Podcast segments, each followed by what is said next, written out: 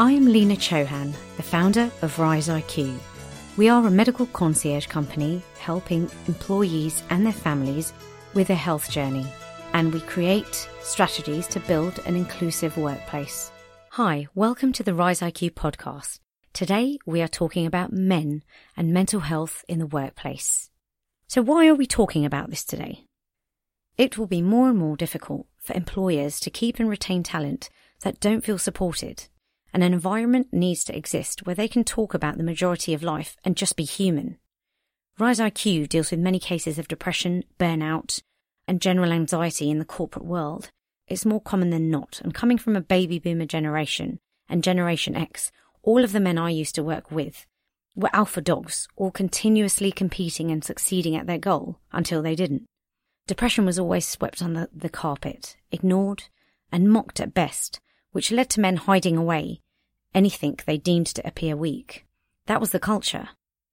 Today, the men I deal with are from different generations with different attitudes, behaviours, and expectations. They do want to have access to resources and benefits that improve their mental well-being, but they are still reluctant to ask for this or do not know where to start accessing them. Mental health awareness is at large, and it should be. We all know that men struggle more than women to talk about how they feel and it's having a huge impact on business performance.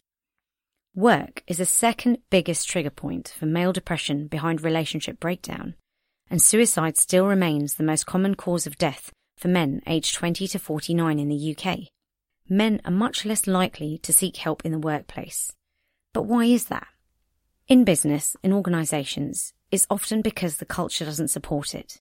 In fact, within most organisational cultures, it's actively discouraged so feelings of depression and anxiety can be much harder to spot. Men don't come forward and seek help at work because many times they may struggle with emotional literacy, feeling unable to find the right words to help them explain exactly how they feel.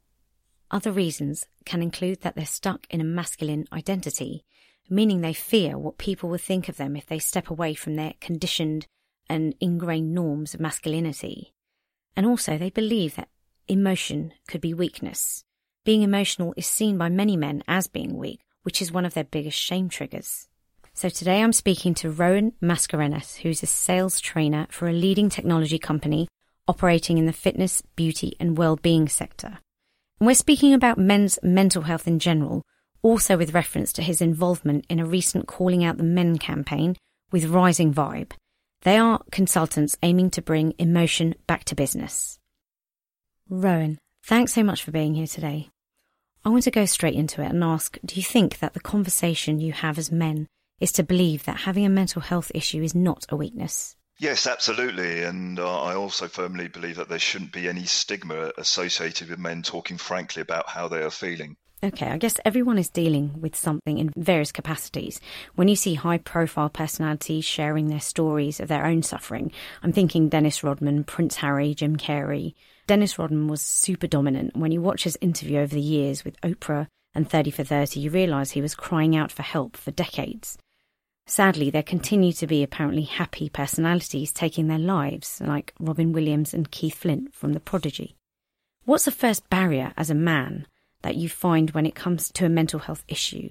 Is it getting past the point of, can I talk about this? So I think holding back on how we are really feeling is conventionally instilled in us from an early age. I mean, I was thinking about it the other day, Lena, and you know, babies both cry in equal measures from birth, and suddenly big boys aren't supposed to cry.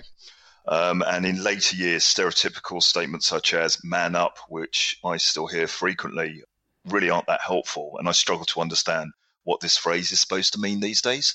So, what do you think would be a better way forward? I think reframing um, around the whole word mental, and it's nice to hear um, a lot of organisations these days. Certainly, in the organisation I, I represent, they talk about mental health as opposed to mental issues. So the idea is that you regularly uh, conduct an MOT uh, around your mental well-being. And for me, I would define mental as simply meaning off the mind, in the same way that physical is associated with the body.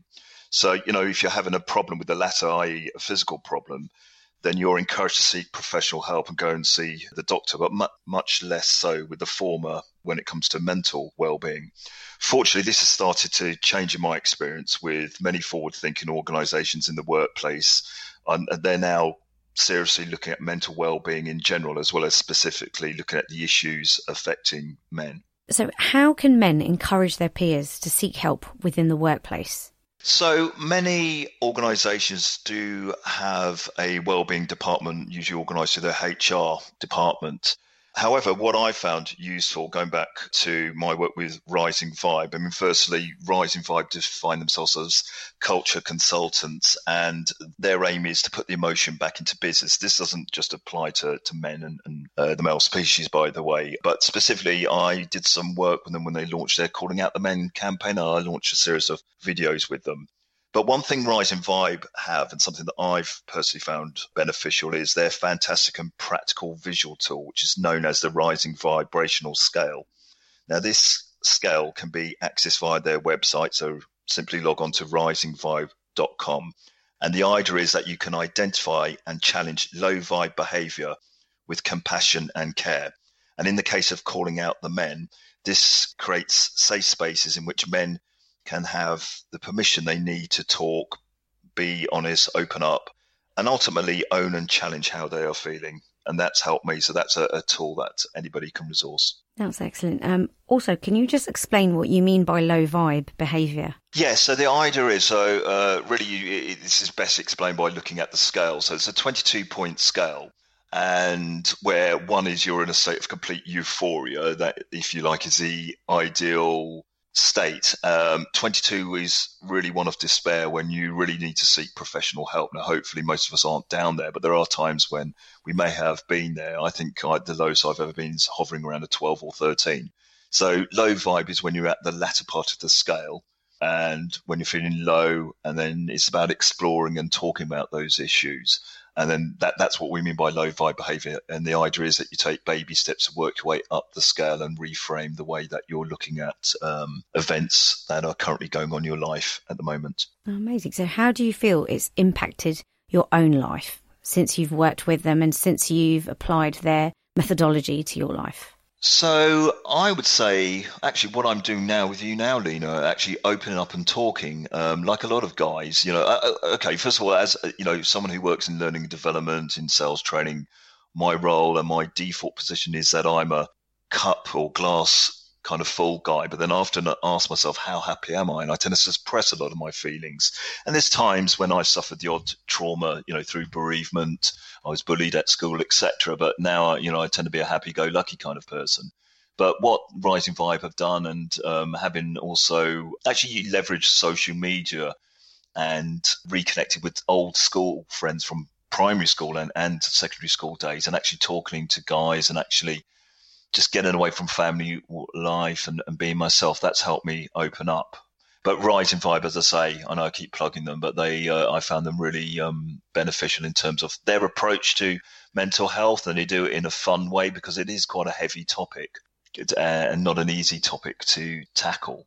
But um, they do it in a humorous way as well, so it's very accessible. And that's really good to know, actually, for listeners, because I haven't come across any type of service like this for men specifically, even though they cover their general service covers everybody. But it's nice to have something specifically. I mean, I, I often have my, my podcast, my pieces, like even a lot of the work I do is amongst women's issues. Uh, yet, when Rise IQ deals with corporates, the predominantly we we're dealing with men in their 20s, 30s, and 40s who are suffering from breakdowns and don't have a voice or don't know where to go in fear of um, the HR department knowing or being isolated within their actual team. So I really, really appreciate you coming on today and sharing your story and even sharing how it's actually helped you. So I hope, uh, guys, if you um, haven't heard the website, it was www.risingvibe.com. Rowan, thanks so much for today. You're welcome, Lena. The transcript and content on this podcast has been taken directly from the Rising Vibe website. Please visit the site to get much more insight and detail about their service. Thank you. If you enjoyed today's podcast, please follow or subscribe through your favourite podcast platform or go to our website for more. riseiq.com.